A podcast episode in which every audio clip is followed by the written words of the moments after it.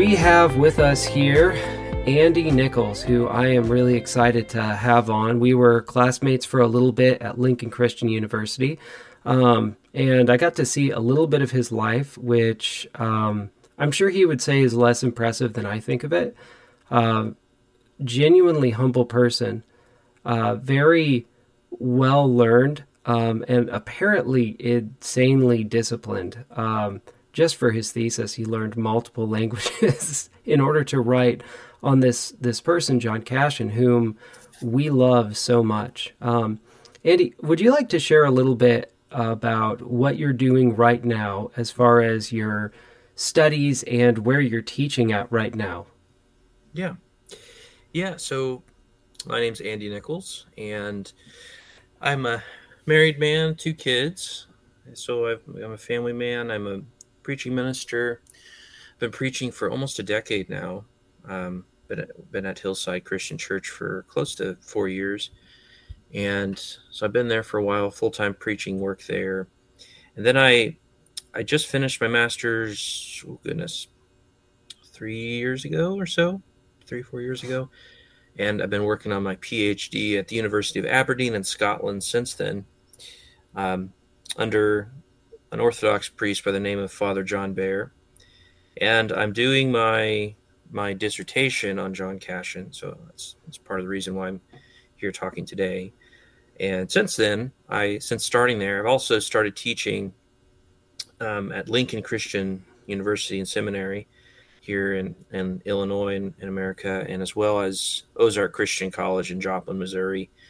Church history courses primarily, and uh, that's kind of got that going on. So I've got teaching, I've got preaching, and I've got my own PhD work that I'm doing that kind of overlap in a lot of respects. So, all right, that's a lot. Um, so I was wondering about just jumping right in talking about purity of heart in John Cassian's conferences. This is something. There are some people internationally who I've met uh, in India who would be they were really interested in hearing from someone getting their doctorate in Cassian studies about what uh, purity of heart is. So, just kind of like as a opener, what is purity of heart? Um, yeah, well, basic idea behind this is that purity, and Cassian will use it kind of synonymously with purity of mind, sometimes purity of soul purity of heart is by far his most common phrase, but he'll also use you know, a few dozen times purity of mind. And it's the basic idea that the heart is sort of the mind of the soul, the eyes of the heart. It's it's how we are meant to see God and see the world and see God in the world. And what happens to the heart through vices and passions is that instead of being able to ascend and to set our minds on things above, as Paul says in Colossians 3, it becomes weighed down by passions, by flesh, by things that are in front of us. And instead of seeking to be satisfied by contemplating God, we choose rather to be satisfied by the things that plague our heart.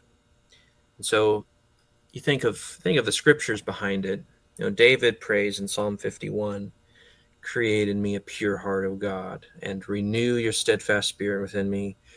And Jesus very explicitly connects it to seeing God in, in Sermon on the Mount when he says, Blessed are the pure in heart, for they shall see God. And uh, Paul will say that the goal of our faith is love, which comes from a pure heart. So there's a, there's a strong scriptural background to this, going all the way back to David in the Psalms the idea behind it is that we were created to see God, and the heart that is weighed down by the effects of sin, that's sick, instead seeks to be satisfied by something that only God can satisfy us with. And so, in a sense, all sin that affects purity is seeking to be satisfied, going in expecting something greater and getting something worse.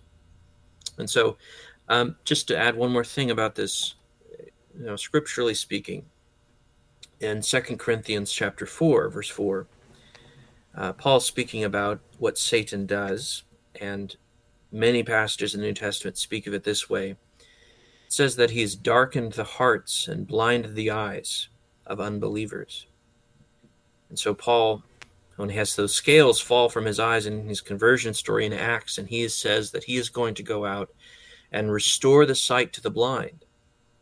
The basic idea behind purity of heart, especially in Cassian, is that this is this is how man, whenever he is truly being natural, when he's truly being holy and truly being full of grace, contemplates God in the way that God created us to. Yeah. Okay. So I want to. I, I don't know if you would say that purity of heart is sinlessness, but it almost. Some people could take it in that way. So, is purity of heart the same thing as being sinless? And if not, what's the difference between the two? Yeah. Well, I guess I would preface this by saying that being without sin is actually not God's end goal for us.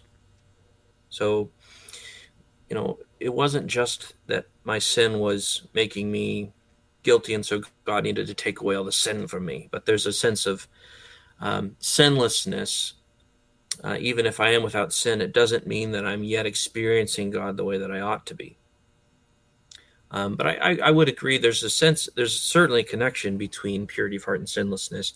Cassian, the way that he would phrase it, is that we actually remove the vices, the roots of the vices, as if they are embedded in the soil of our heart. And once we uproot those and replant virtue, that's when virtues bud and they flower, and we start to experience the kind of purity of heart that God wants for us. And so, sinlessness, um, which is a different thing than holiness for Cassian, uh, this is, I mean, this is the beginning of the seeking of purity of heart, but it's not it's not the end all, so to speak. So, what is the end all? What is the thing that makes purity of heart worth the trouble in pursuing. Yeah, so the way Cassian would phrase this, and he does this at the very beginning of his conferences, and he's actually very explicitly using language that goes back to Aristotle, goes back to very prominent Greek philosophy of kind of developing what the purpose of your whole theology, of your whole view of life is. And he uses the terms um, that Aristotle developed called skopos and telos. Skopos would be, you know, the way to get to the telos. The telos is the end all. When Jesus is on the cross and he says tetelestai, that means it's completed, it's finished. And the, the skopos is how you get to that. It's the method that you use to get to that. And for Cassian, the telos is the kingdom of God. So, kingdom of God specifically in our hearts, reigning in our hearts, and the way that we get there, the method that we get there is purity of heart. So purity of heart becomes for him the way to get to the end. And so the language that he uses is we seek after purity of heart for the sake of the kingdom of God. Because after all, Christ says in Matthew, you know, seek first the kingdom of God and all other things will be added to it. And that's how we get to that point is through purity of heart.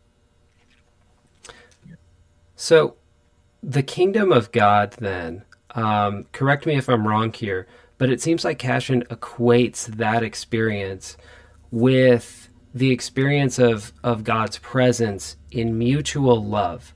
Um, and mm-hmm. elsewhere, he teaches that the fear of punishment um, leads in some way into this sort of love. Um, yes. I was wondering if you could explain how that works exactly. Yeah, and that actually goes back before Cassian. It's the exact same terms that you'll find in Origen or Clement of Alexandria, and even in Irenaeus. Um, it's the basic idea that um, fear is, generally speaking, the method that brings people over at first, but it's not the method that you you stick with as you grow mm. in maturity. So, just just for an example, um, I'll explain more specifically in Cassian, but I think it's just helpful to think of it. You know, if I'm dealing with my three year old and to get her to stop doing something. So stop eating bread so that you can enjoy um, your meal later on. I might tell her if you keep doing that, you're going to be in trouble and we're going to go sit on your bed and we're going to talk about this and you're not going to like that conversation. Now, she's going to be afraid at first, but what's the motivation behind that? Well, as she grows older, I want her to see more and more hey, he wasn't just trying to make me miserable. He was trying to get me to the point where I could actually enjoy something. Mm. And so fear is not used by God. This is very this is a big deal for many early Christians. Fear was not something God uses um, for its own sake, but for the sake of good. So Psalm 103, his anger lasts only for a moment. Okay, in contrast to his love enduring forever and ever. So, way Cassian would explain it is that fear is, you know, sort of this one of first of three methods of in a process that you get to love of God. First, he, he has you stop sinning. So, whatever the sin might be, say it's overeating, say it's pornography, say it's uh, anger. Stop doing it for fear of judgment, for fear of punishment. But eventually, what happens is you start loving the good. In a sense, your your palate has been washed, your mouth's been washed out, and you start enjoying what God has tried to actually create you for. In fact, all sin and all all reasons to stop sin is not just from I don't want to be punished for it, but actually, as as J- Jesus says in John ten ten, He came to give us life and life more abundantly. The more abundant life is actually the life without sin. And as you get mm. from fear, you get to start enjoying that life. In, hmm. it's it's for its own sake.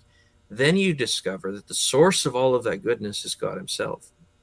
So you get to this point where what started as you're afraid of God punishing you, it begins to mold into, well, this is actually better. I'm enjoying it more. Then you fall in love with God Himself, where yeah, the one who's done this whole process, I understand it now why he's done this. He's gotten me to the point where I actually love him, the source of, you know, the where every good and perfect thing comes from.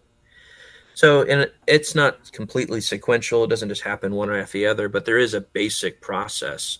You can see this in all Christian maturity that eventually you stop being afraid of of God punishing you because you realize that you're already in Christ and there is no fear of condemnation. And there's better things to be enjoyed than the, the fear of punishment in the faith. Yeah. And he also teaches um, in the his conference on chastity is it or is it on perfection it's uh conference 11 or 12 is what i'm thinking of here that there is a perfect sort of fear as well. Yeah. Yeah. Um, which seems yeah. to be almost like I, I picture it um, as the difference between encountering a bear as Alec James Busson versus encountering a bear as the bear's cub. Yeah. Where yeah. it's terrifying in both cases, but there's two different vantage points that yeah. changes what that means. You just think of think of the scriptures for it. Okay. On the cross, the man cries out, Don't you fear God? Christ certainly praises mm. him for that. And yet in John, it says, Perfect love casts out all fear. And we find in Ecclesiastes the end of all things is to fear God and keep his commands. And in Proverbs, that the fear of the Lord is the beginning of wisdom. And you go through all of these passages and you have over and over again an emphasis that you're supposed to be afraid of God, but perfect love casts out all fear. Basic point behind that, besides besides it just being different words, I mean, there's just in the Hebrew scriptures, there's 25 different words for fear. So I mean, we usually just translate them all as fear. I didn't know that. I didn't know that until yeah. now. Why has no one ever told me that? People have always told me it's just the two. It's just no. the fear of punishment or this reverence respect. No, no, no, there's many different words. In fact, one of them is just explicitly it's it's connected to the word of of um, being afraid to look at something. Hmm. Um, that's a whole longer Ooh. discussion, but yeah, no joke. That's cool. But yeah, I mean, the word that we use, and at least in English, you know, we typically think of it, and, and it's it can be contradictory if you want it to be, if you make it to be. You know, he wants there to be no fear because perfect love casts out fear. Fear is based on punishment. Fear is based on judgment, and yet, um, fear God and keep His commands because this is the whole of man. Hmm. Uh, and it's not the whole duty of man; it's the whole of man. Is, is what uh, Solomon writes in, in, the end of Ecclesiastes. So, yeah, there's there's different ways of being afraid. I am afraid of God, but I'm not afraid of what He's going to do to me. Hmm. I have a reverence for Him, and He has more power and more control than I do, and that I pray increases. But I I have no fear of what He's going to do to me because it's based on what he has promised he will do. Hmm. In fact, it's you could phrase it this way in the way I, I try to help when I'm, when I'm teaching people. Is that it's actually because of my fear of God that I'm not afraid of him. And to the extent that I really fear him, I don't need to be afraid. Mm. You might be hmm. interested to know okay. the most common command in Scripture is to not be afraid. Really? And Yes. That's really nice. yeah. Well, John, I mean, think of how many. Just I'll, i could keep going on this, but think of the in the you know the apocalypse in, in Revelation when John sees Jesus, and he's got the you know chapter one. He's got the seven lampstands, the seven stars. He's on his throne, and he falls down terrified. And the first thing that Jesus does to him is put his hand on his shoulder and says, "Do not be afraid." And I think that long before he even tells us, well done, my good and faithful servant, the first thing he'll tell me, because I'll be terrified when I die, is to not be afraid. I think it's it's a clear glimpse of what that first moment will be. Hmm. So you alluded to something a little bit ago that I want to come back to. Um, and I want to come back to it like this. So there's this idea of perfect love being described by Cassian as uh, the story of the prodigal son. Um, mm-hmm. And I, I have a theory, and I wonder what you would think about this. And so my theory is that the prodigal son describes both the process um, over the long haul, over the course of a person's life, but also the immediate uh, moment by moment turnings to Christ, turning back to Christ. So when the monks were admitted into the monastery, they were told to confess all of their thoughts to the Abba. And then you mm-hmm. see stories of uh, Abba Serapion, for example. He steals the bread and then he does it every day for a long time and he finally confesses and the devil is cast out of him in that moment yeah. in this visibly manifested smoke that stinks or something like that um, and so in that in that act of confession he was made pure and he identified with christ and so there's this idea of when we turn to christ by the means he's given us to turn to him we become purified and then we just continue that process of i guess wringing out the wringing out the the rags of yeah. our old life. Um, yes, that makes sense. Definitely, I I would say too that you know the the way you win over your demons is by naming them. You have to name them. You have to be able to identify what it is that's attacking you. He'll he'll tell you in, in the conferences too, and I'll I'll come more specifically to what you're talking about. But in the conferences, he says, thoughts come from God, from ourselves, or from Satan. And mm-hmm. the first order of business is to decide where is this thought coming from, which is a hard game to play because, you know, in the Gospels, whenever someone says it's a demon and it's actually Christ, you know, that's blasphemy of the Holy Spirit. So this is not a light work to do. Um, but na- being able to name it. Um, Fulton Sheen is a Catholic priest, very prominent Catholic priest he preached a beautiful sermon on Satan regarding our fight. With, yeah, just a funny thing to say. He preached a beautiful sermon on Satan. well, he did, and he says this phrase in there that has stuck with me, and I think it is. I think this goes back to exactly what the fathers were talking about, specifically the Desert Fathers, if if God is the one who is I am, He is the one who wants to show Himself, make Himself known. Satan is the one who says that I am not, and our ability to name Him, contrary to our ability to naming God, is directly related mm. to hmm. how we can fight against Him. So, in the Christian life, um, purity is won out and it's actually Cassian talks about how it's you know no one comes up with this by yourselves but once you're shown the eight principal thoughts by the traditions of the fathers. Once you're shown this and you see this played out in your own life you say of course that's who he was all along. In my own life just to give you an example um, anger has always been the thing i struggle with most and never never outwardly but always inwardly. And as I remember reading Cassian for the first time, talking about anger and talking about how he thought he would get away from his anger by going away from people. Then he went into the desert and he found himself angry with his pen for not working right. He found out that actually he's the problem and not other people.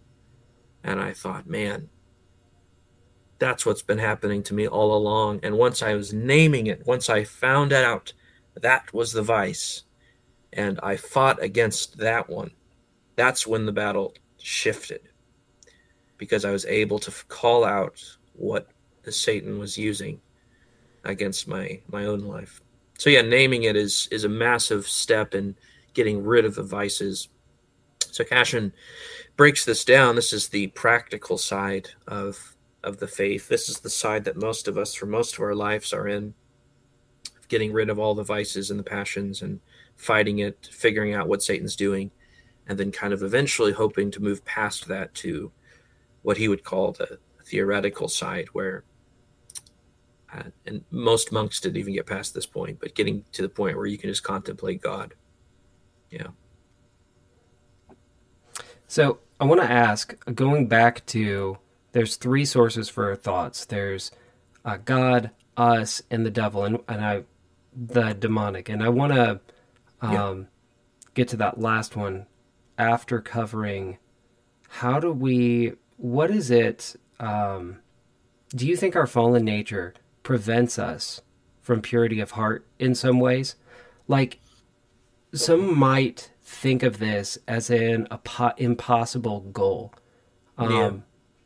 but you would think that this is actually attainable um, in the yeah. personal life but then also maybe would it even be um, are there circumstances where this is impossible? Like, say, if I am housing uh, Jewish people in World War II, and someone comes to my door asking if I'm I'm housing them, you know, am. I to lie or am I to tell the truth? Mm-hmm. Um, so, do the complexities of life allow for this sort of purity uh, to be maintained? Yeah. Yeah, I think the biggest thing this is this is a preface to the answer I'll give is that our nature isn't deprived of God's grace, constant grace. And let me just say it this way, and I think this could be really, I really do think this can be helpful. It's not as if we need God's grace so that we can get to the point where we don't need God. Okay? It's not something given so that only whenever we mess up we need it again. Grace is something given by God, constantly received, and by design, constantly needed. It's a gift. It's you know the Greek word charis. It's very related to the Greek word for joy, chara, or charisma, the gifts. It's it's very related to constant help from God. And so my goal in my faith is not to get grace simply for the mistakes I've had, but actually to receive grace constantly, to be in that union with Him. And the bottom line is that even with all of that, because the world is sinful, um, it is it is perfectly attainable with God's grace, um, but it looks different than if the world wasn't fallen. So he actually has a whole conference on lying. Um, it was a big debate of his day in the fourth century, fifth century, um, about okay, can a Christian lie ever? Now, Cassian would never say, well, you can lie just when you want to, or you can do these things just when you want to. But let me give a chief example that Cassian uses.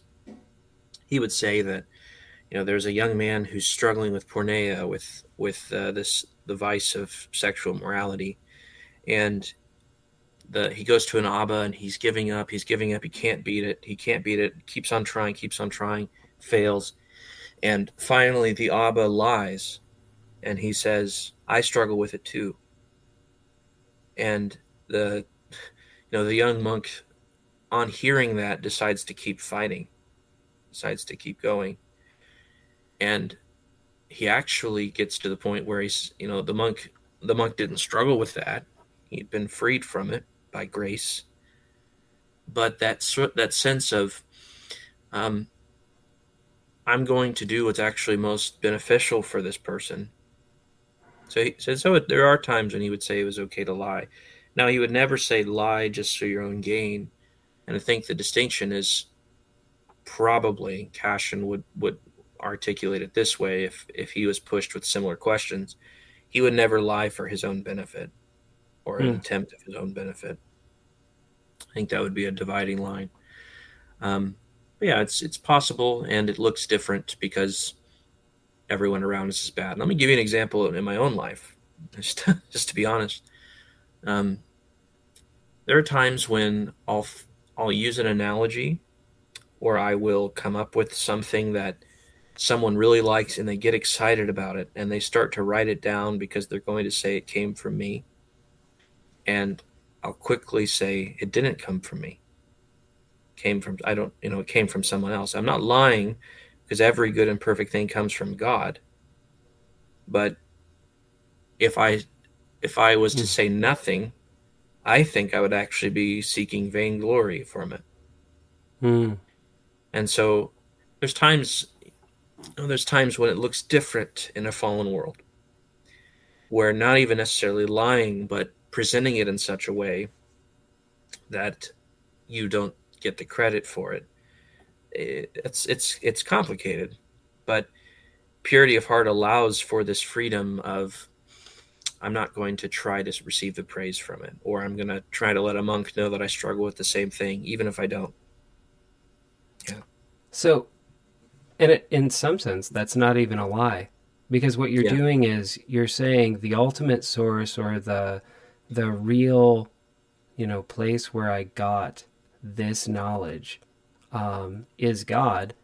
So you're pointing their mind to the real and substantial source, even if you don't um, maybe fully recognize that in the moment. Would you, yeah, yeah, and yeah, it, at various points, at various points, I'll the extent of my dependence is is varying. Meaning, I'll recognize, oh, that's just simply from God, or I'll think, oh, that's from me. But I mean, Cassian's Cassian would say this, and I would fully agree that even our best thoughts are necessarily from God. Hmm. Otherwise, you must. Otherwise, you're saying that something good can happen apart from His help, and I simply don't think that thoughts occur outside of God's influence. Hmm. Yeah, He gives grace. He gives grace. Yeah. So I want to move on to um, a something that we covered the other week in a podcast we did on Athanasius.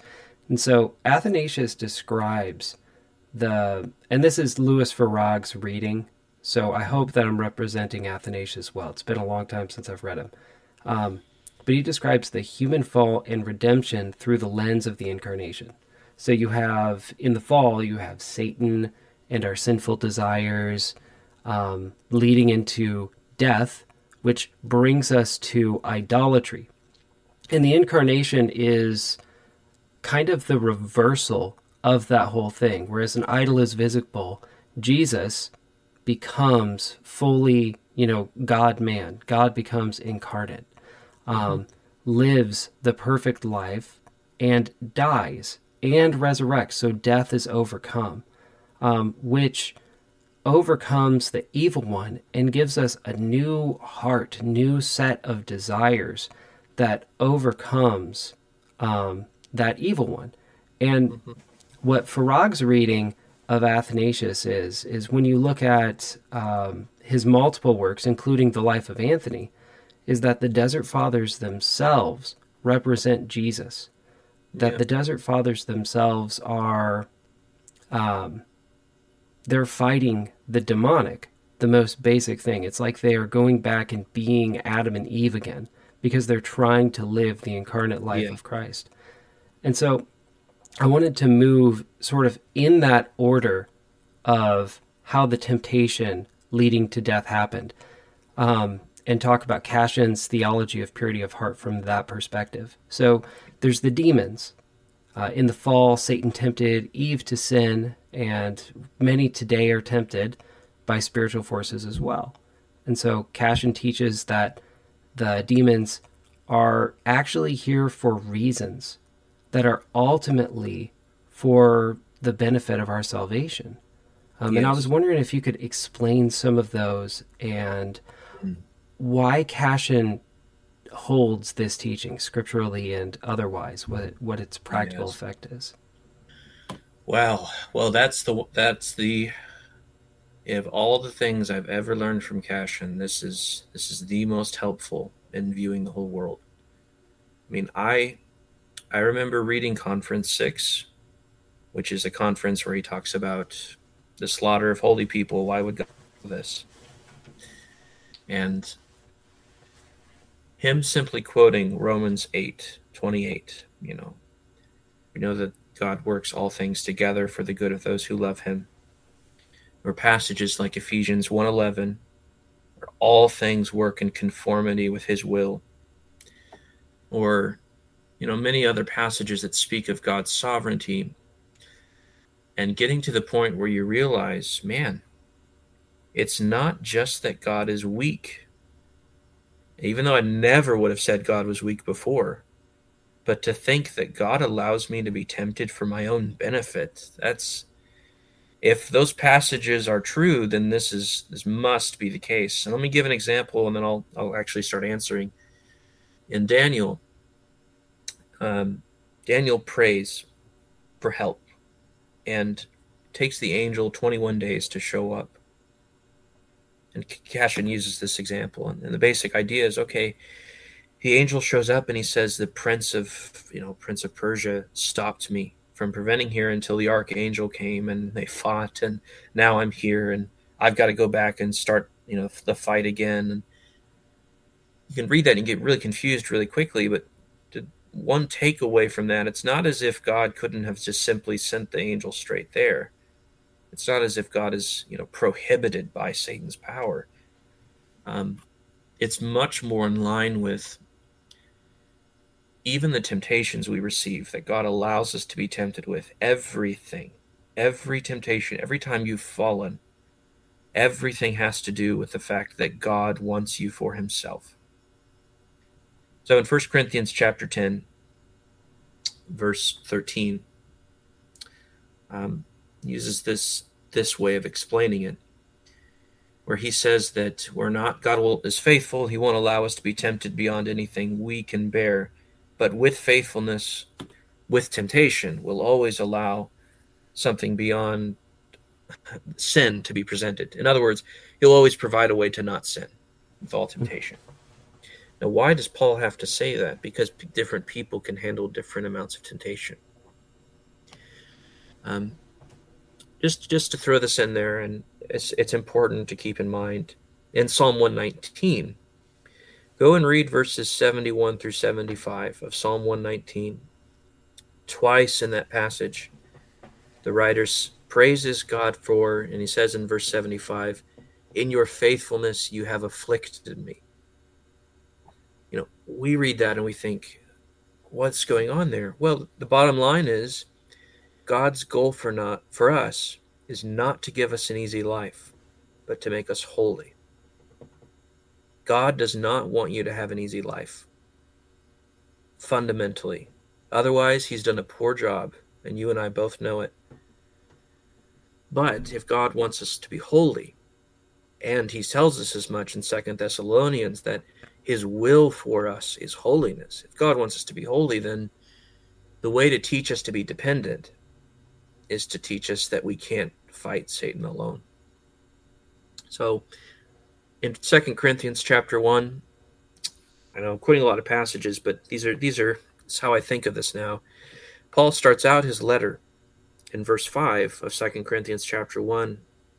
He says that we have been afflicted beyond our ability to bear, so that we despise even life and death, life itself. And, and he, but he says this happened so that we could learn not to rely on ourselves, but on Christ who raises the dead. Scripturally speaking, the reason why we're allowed to be afflicted is so that we can learn to rely on God. I don't remember her name. There was a paralytic who who said this in the 60s, in the 1960s. She had a wheelchair, and when she got to heaven, she would she was going to ask God. He said, "God, before you burn this chair, before you send it to hell, um, I I want you to know that I'm so thankful for it, because the more I was afflicted, the more I relied on you, and the more I relied on you, the stronger I realized you are. It's the same with the demons. First, or not, Romans 16 tells us that in verse 20 that God will crush Satan under our feet. And in Romans 12, or Revelation 12, it says that we will overcome the evil one by the blood of the Lamb and the word of our testimony. And there's a sense in which we are part of the final defeat of Satan. And Origen would say, and I would agree with him, every time we crush down on Satan, we are walking out this new life of new creation where I'm following after Christ's example instead of Adam's. So the bottom line is if you have the faith to believe it, God has revealed he's in control of all things. Demons do tempt us, but that's done so we can become holy. And only by their permission by God's permission does that happen. Hmm. Yeah. Wow. That's powerful stuff. I remember when I first um, read, I think it was was it Conference Seven when or Conference Eight when Cassian talks about uh, he's talking with Abba Serenus about how a demon was given to I think it was Abba Paul because he viewed women in the wrong way. A woman yeah. showed up and then he sprinted away from them thinking that they were evil, and uh, he was paralyzed and had to be fed by the mouth by the nuns Yes. and, yeah. and when I read that, I just thought, whoa, that's crazy. And and he also talked about, you know, when you have somebody who seems to be demon possessed, you give them communion, you don't withhold it from them. Mm-hmm. Because what more do they need than the healing that Christ gives them? Yes. Well, if it's beautiful. all designed to teach you to rely on God, then it's actually, say it this way, if God's power is perfected in weakness, and you know Paul was given a thorn in his side so that so that he would rely on himself to keep him humble. The text says, uh, God did not deliver him because His grace is sufficient for him. But if God's power is perfected in weakness, then don't look just for your strengths to where God is going to help you. Wherever you are weakest is where you are going to find God's power most abundantly when you defeat that finally. And by finally, I mean when you have a victory, when you win, when you decide, I'm not going to be angry in this moment, even though I so easily could. Yeah. It's our it's our vices that teach us it's our vices that teach us the most about God's help. So we talked about the vices inside of a different episode, but before we started recording, you were talking with me a little bit about their opposite, the virtues and some work that you've been doing in in Cassian studies um, in that regard. Would you mind explaining what exactly are the virtues? How do they overcome the vices, and how do we uh, pursue virtuous living? That's a lot, I know. So yes, well, answer what very, you, you think is it's important. A, it's a big question. Yeah, I think I would start actually with what Peter says in Second Peter one. Um, now most most English translations, it's nothing wrong with the way they phrase it, but Peter uses a specific word in in Second Peter chapter one verse three, where he says most translations say that it's through the excellence of God that we have this or that, that we have participation with the divine nature. But in in Second Corinthians chapter one, uh, sorry, Second Peter chapter one verse three, he says it's through the virtues that we have participation with the divine. And the way that Cassian would explain this, I think it's exactly correct. I mean, I've been thoroughly influenced by him at least, is that the virtues, to use a biblical term, are the activity of God in us. It is how God works within us. So I'm sorry, I'm going to go through a few Bible passages, but I just I want to make this point as clearly as I can. In Philippians chapter 2 and verses 13 and 14, uh, you have what is probably the most helpful passage, I think, in understanding what it means to have God working in you. Now, in our English translations, it reads usually something along this Work out your salvation with fear and trembling, for it is he who is at work within you both to will and to do the good. That's how English has it. That's perfectly fine. But I just want to point out that the word work there is different for how we are supposed to work versus what's at work within us. In us, mm. it's ergon. It's I mean it's a typical word for work. We work out our salvation. That's the word for works that you'd find in say Ephesians 2 8 or something like that. But when it says that God is at work within you, that's the word energia, the energy. It's where we get the English word for energy. It's the word for activity. Mm. So this is what's happening. Important. Yes, this is what's at, at play here. We are called to work it out because God is at work. Different word mm. within us. So the activity of God in the Christian is not just manifest, but it's actually to cultivate, to plant, to harvest, to produce fruit, to the fruit of the spirit. I mean, it's the, you could go as far as to say that the production of the spirit within us is that activity of God. So the virtues are what God is doing in us. I mean, he's you. You don't have to speak interiorly abstract terms of I don't understand any of what God's doing. I know He's doing something. No, the scriptures tell us explicitly in Philippians two both to want to do the good and to be able to do the good are dependent on the work of God in us. So, in other words, the virtues. Now I'm going to get into more what Cassian would phrase, how he would phrase it. Now he would he would use these passages, but um, our kind of typical 21st century mind might need to go through those slower than he would have. Um, that's just a say. funny thing to me right now, by the way, because you're quoting these various different scriptures, which I'm very thankful for, by the way. One of the things yeah. that I have a problem with in my own life is I'll say Cassian says such and such, or said such and such, because he's really impacted my life. And yeah. then I don't quote the authority that he quoted from. I mean, yeah. look at his, his conference on grace. He's got uh, a, like 120 something citations uh, scriptural citations yes. in what 20 30 pages of text It yeah. is really dense theological scriptural thinking and and that's what yeah. you're trying to model it seems that you're trying to take what Cassian has uh, modeled in the conferences and then yeah. put that in a podcast for us which i love so thank you so much for that um, yeah don't stop quoting the scriptures here yeah well i mean Cassian if you're thinking like the fathers, then you're not just thinking what the fathers said. You're mm. you're thinking that they're actually providing a way of understanding the scriptures. And those passages that used to sound weird suddenly become very important. Um, I mean, any anytime a passage sounds weird, you probably should spend a lot more time in that one because there's something you're missing. That's um, that's kind of what you were talking about before we started recording too with Christ and the virtues. Yeah.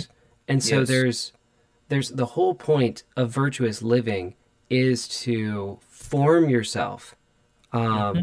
as a, a member of the body of Christ in community with the whole church. And that's the Desert Fathers goal, if I'm not mistaken. Yeah.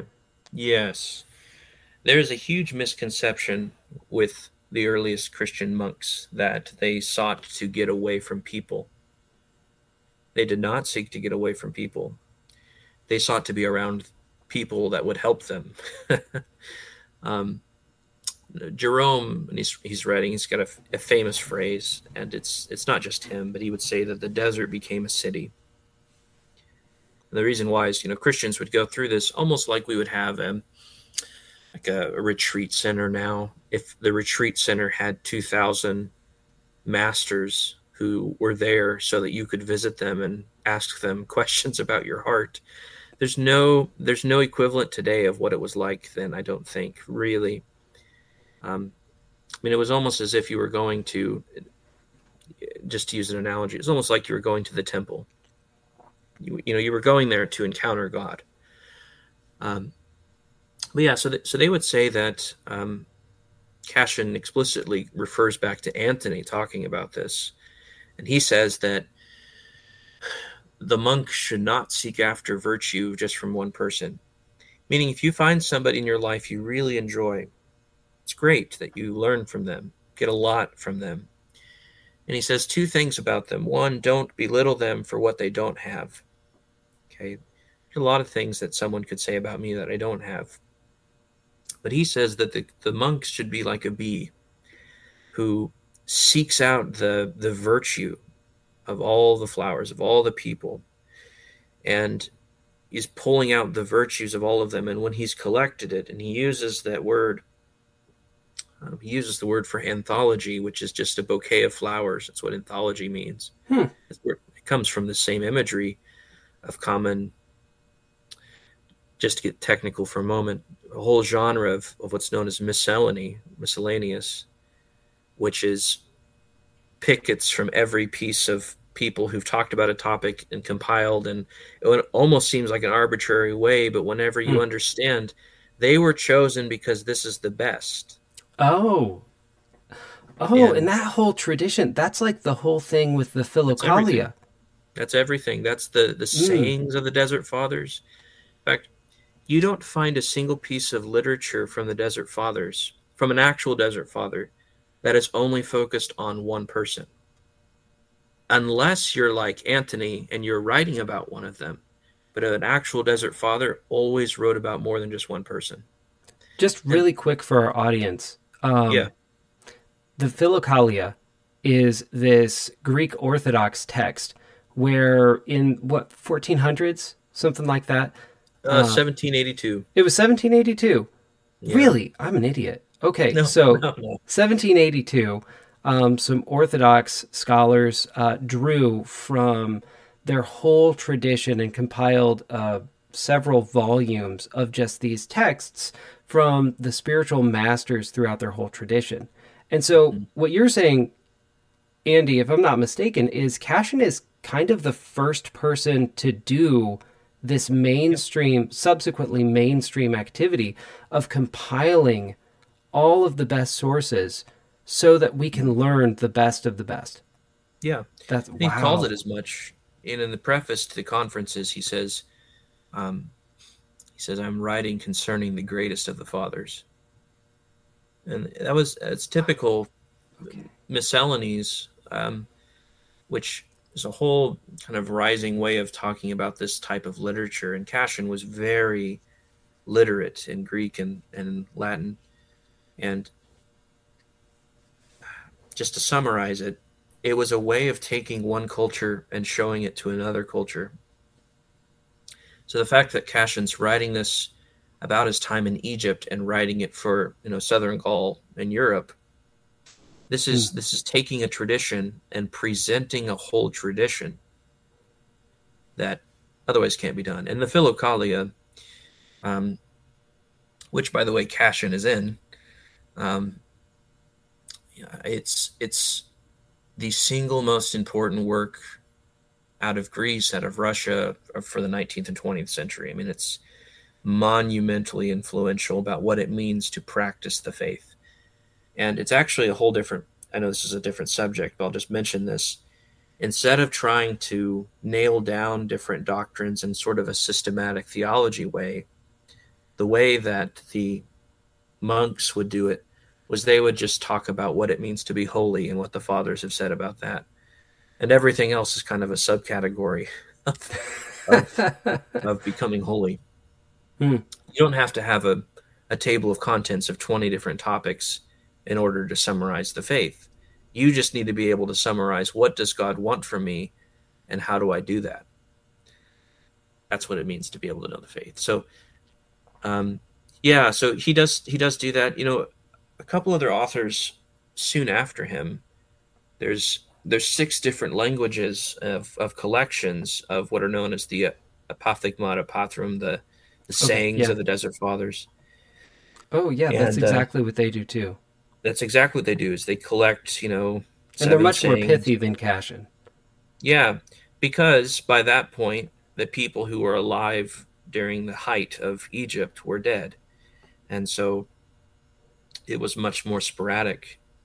Um, so I think the best way to actually learn about the tradition isn't just to say, you know, here's a sentence from this person. That was written for people who remembered what it was like. For us, you know, Cassian's writing for a whole different culture. If you pick up the conferences, you can kind of get a glimpse into what that culture is like. Um, yeah, that's that's my plea for people to read it. um, but uh, yeah, he, he allows us to do that. And the whole point behind it, though, going to back to the virtues, is not just here's some of the greatest people I met. Here's some of some exciting people, you know, like I would do if I visited some place that was famous or something. No, he thinks that in them, Christ was working mm. in a way that everyone could benefit from if they saw the person. So if I present the person, which Cassian will always spend time talking about the person he's about to, you know, yeah. reference, that's not just there for fluff and for, you know, making up space, but it's actually there because he believes that the body of Christ does not exist without her people. And so you can't speak of virtues without speaking of people because that's where virtues embody. Um, yeah and i'll i will mention this this is a big topic but um, this year i'm presenting a paper at the society of biblical literature in america on the distinction between the enfleshing of christ and the body of christ. The basic point is Paul says we don't know the flesh of Christ anymore. Cassian takes that and he says, No, we don't know the, the flesh of Christ because the flesh ascended, it's seated at the right hand of the Father, but we do know him through his body. So Christ became flesh so that all might become his body. That's that's a way of thinking of what virtue is. Oh, okay. Okay, yeah. Because his flesh is ascended, but we are at the same time his body. I, you know, this would be too far a pace, but I've I like to think of that as a marriage metaphor. You know, the bride of sure, Christ yeah. and becoming one flesh with Him is a good way of thinking about uh, that concept that you just said. Um, yeah. I guess I I, I kind of want to move forward though, because as interesting as this is, there are a few yeah. other questions that I want to get to um, that pertain to stuff in Cassian's conferences that I think are are really important. Um, and I'm going to try to combine a couple of the topics. So when we were talking about Athanasius, we talked about how there's the demonic temptation, and the demonic temptation leads into um, these these desires, um, which are you know vice prone, but can be turned into virtue prone. So virtues are, it, it seems, highly connected with our desires. Yes. Um, and whereas the sinful desires lead into death, um, the righteous desires, the virtuous desires, lead into life, and they lead away from away from the idolatrous product that our sin leads us into, and they lead us into the true presence of Christ.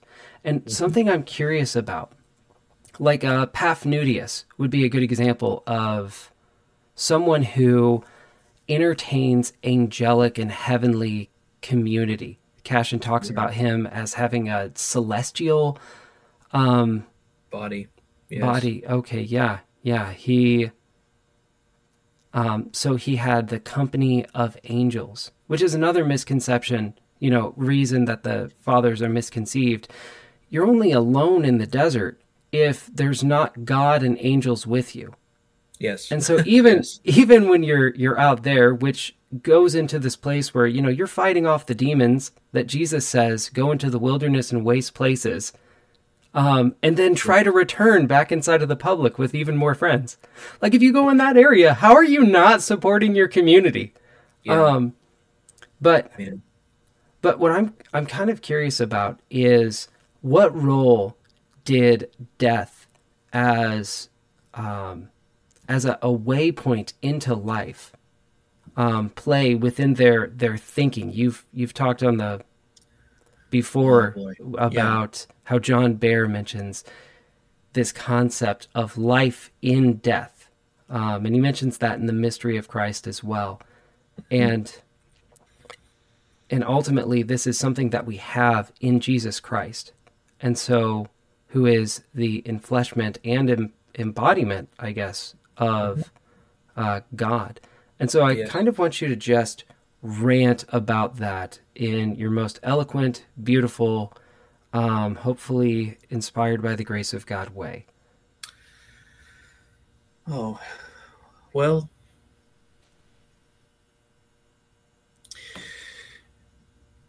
death is not when we stop breathing. It's it's when we stop living, and I, that might sound completely useless to say, but the way that the scriptures talk about life is not the way that we talk about life. Jesus will say in John 17, you know, this is eternal life, that they know you and the one whom has sent.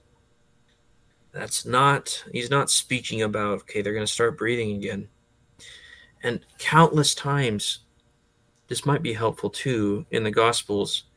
He uses this phrase in the Gospels. Whoever, uh, uh, typically in English, we translate it as um, whoever tries to hold on to their life will lose it, but whoever loses their life for my sake will find it. That occurs a couple different times. Now, that is not the normal word for life, zoe, that we normally use. It's actually the word for breath. Here's here's the basic point behind it. This is this is an old point, but I'm just trying to summarize it. Um, whoever tries to hold on to their breath will lose it, but whoever freely gives it up will find it. I've never heard that one before. Yeah, you were. So that's just, that's powerful. That's really good. To the extent that you are willing to die, you'll live. Wow. And here's another way of phrasing it that I think is it's so helpful for me. That's like that Plato story, isn't it? Yeah, yeah. Where Plato, you know, um, asks his disciple, or was it Plato or was it Socrates? I, I'm messing up the story already, I think. But he, the the teacher, puts the disciple under the water and asks him if he really loves wisdom, and then you know he starts fighting for air, and then he goes back up, and it happens what one or two more times, and then mm-hmm. The philosopher says like you love air, you should love wisdom. Yeah. Yeah. Well, if, if you so if you think of the, the Christian way of thinking of this is Christ will resurrect in us whatever we are willing to put to death. Hmm. Mm. So in Romans 8, Romans 8. It's like straight out C.S. Lewis. If by the Spirit of God you put to death whatever remains, then he will also give life to your mortal bodies. That's such clear language of okay i've got to kill this so that christ can resurrect in me. I mean think of romans 6 you know we, are buried with christ in baptism so that we can be raised in newness mm-hmm. of life.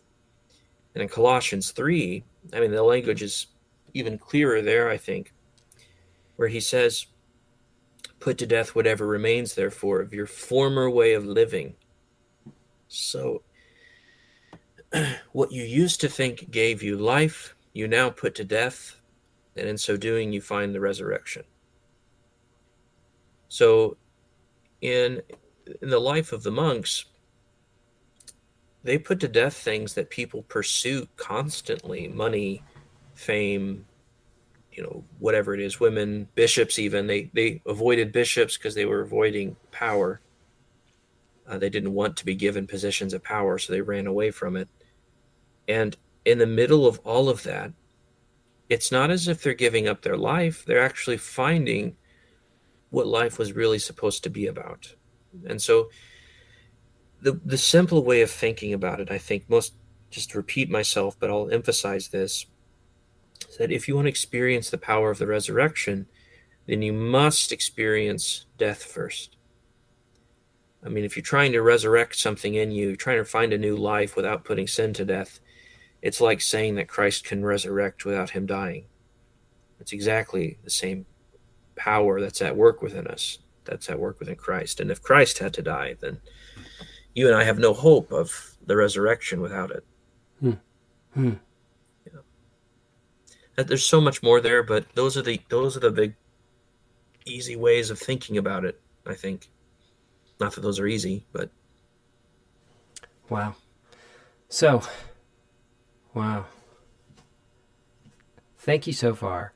I have just a, a couple more questions that I was wanting to ask. Um, and one of them one of them pertains to a difficulty that I've had ever since reading Cassian that I did not have before I read Cassian. Before I read Cassian, I thought there's no problem in living, you know, the singly devoted spiritual life and being married at the same time. Yeah. But when you realize the concentration that these people um, had to put into their practice and what it means to live a life fully fully devoted to Jesus Christ um, mm-hmm. it's it makes me question how do I as a married person do this? And let me put it in in different terms. Um, celibacy as Ephraim Radner and as someone like Timothy Tennent would argue, um, in you know Hope Among the Fragments is a Radner's book, and uh, For the Body is Tennent's. Marriage or celibacy exists to serve marriage in some sense, and so it's a model. The pure model of what marriage is to be. It's the marriage between Christ and the church that they are experiencing by being fully devoted to the Lord um, in this life. Whereas our marriages are more like how uh, the Red Sea was an, a type of baptism. So sure. there's this real and substantial thing, but it looks forward to something even greater. And so my yeah. question is how do we, as people who are married, practice the sort of purity of heart that is uh, or I guess learn from the monks how to practice purity of heart in the context of marriage. Yeah. There's a there's a saying of Abba Macarius, and he hears of, of someone who's holier than he is in the city, which if you are in if you are in the fourth, fifth century in, in the desert and you hear about the city, you think of that's the loud places. That's the that's the Las Vegas. That's the the Paris. That's the place where a lot of people are are chasing after money and women and all of that. And he goes to the city and he finds a woman who's married and she said he asks her how how do you live a holy life and she says this and it's so beautiful she tells him that you know, in my circumstances, I have I have found don't matter. I just make the most of what I have. And he walks away, and the text says, realizing that marriage, friendships, all of these things are mere tools used by some people to arrive at different goal, the same goal. Hmm. And for Macarius to do that, which one of the teachers of Cassian, but also one of the founders of the most holy city in the desert, Skete. Um, for him to have said that, I mean, it, it, for them, they would not think of marriage as second rate. And this is people who decided purposely not to marry and to devote themselves to not marry. Hmm. They would say that you go there today and you can find, and I've, I've heard this from monks in Egypt who are there still, that they actually went to the desert because they weren't strong enough to live in the city. Why would they say that? Well, they they tried to find out what they were actually thinking all along, and most of the time when you go to the, the desert, you find out that the city wasn't the problem. I mean, just like finding out anger wasn't me being around people. So, in terms of marriage, um, I mean, fundamentally, it's the exact same pursuit. I'm seeking to have a purity of heart and holiness and the work of God within me so that I can have the kingdom of God. And it's it's very little to do with my circumstances. I mean, married or not married, I'm going to have the same goal. One thing that married Christians have that the monks didn't, most clearly, is it says in the Psalms, you know, happy is the man of, of the children of his youth whose quiver is full of them. They're like flaming arrows into the enemy's camp, the psalm says. So actually one of the, one of the tasks that I have kind of viewed myself as is in my own pursuit of purity of heart. My job is to train up people who are going to live in the city, my children, you know, the city, so to speak, who are going to live in society and who are going to bring down the kingdom of, of Satan from where he's most active. So my goal now is to train people who will constantly transform you know, the world, the kingdom come on earth as it is in heaven, sort of thing. I'll, I'll mention this because I, I think it's. I'll just be brief with this, but I think it's important. There's several times in the Desert Father literature where they will they'll say that they ran away from people um, and they, they didn't want to be around people because they they were pursuing only the vision of God. And they say at, at various times, and God will be gracious with me because I'm trying to teach you the basics. Their hmm. point, just, and I'm, I'm poorly phrasing what they're saying, but their point is that, yeah, I want to pursue God only, but actually, He's given me the task of teaching you. so, even though even though Paphnutius was called an anchorite, and it says of him that even the anchorites rarely saw him. You know, that guy who's the buffalo and all the nicknames that he had. Um, here he is in Skete teaching Cassian in a busy place in the desert. Now, why is that? Because God gave him a job to do something. Um, scripturally speaking, I, I think this will be the last thing I say on it. Scripturally speaking, You'll never find a gift that's given only for the benefit of one person. Mm-hmm. And that's true of, of all mm-hmm. in 1 Corinthians 12. Paul uses the phrase, the Spirit gives as he decides for the building up of the body. So if someone is blessed with something, an anchorite has a blessing, or it ain't, you know, in a cenobium they have a blessing, it's always given for the benefit of everyone. And I think, you know, as a preacher, as a teacher, or whatever it is I'm doing with my life, right now it's a little bit of everything. But my task is not to take it only for myself. You know, that this is actually given, I believe, by grace for the good of the whole church. And if I don't do that, then, well, I'm actually depriving the church of what God has gifted me with. And everyone in every gift, everyone could say that. And it's it's not unique to me to be able to say that. Um, so yeah, in a marriage, I think God is after the same basic idea. Full circle around. I have the same goal that Cassian did. I'm just married. Yeah. Okay.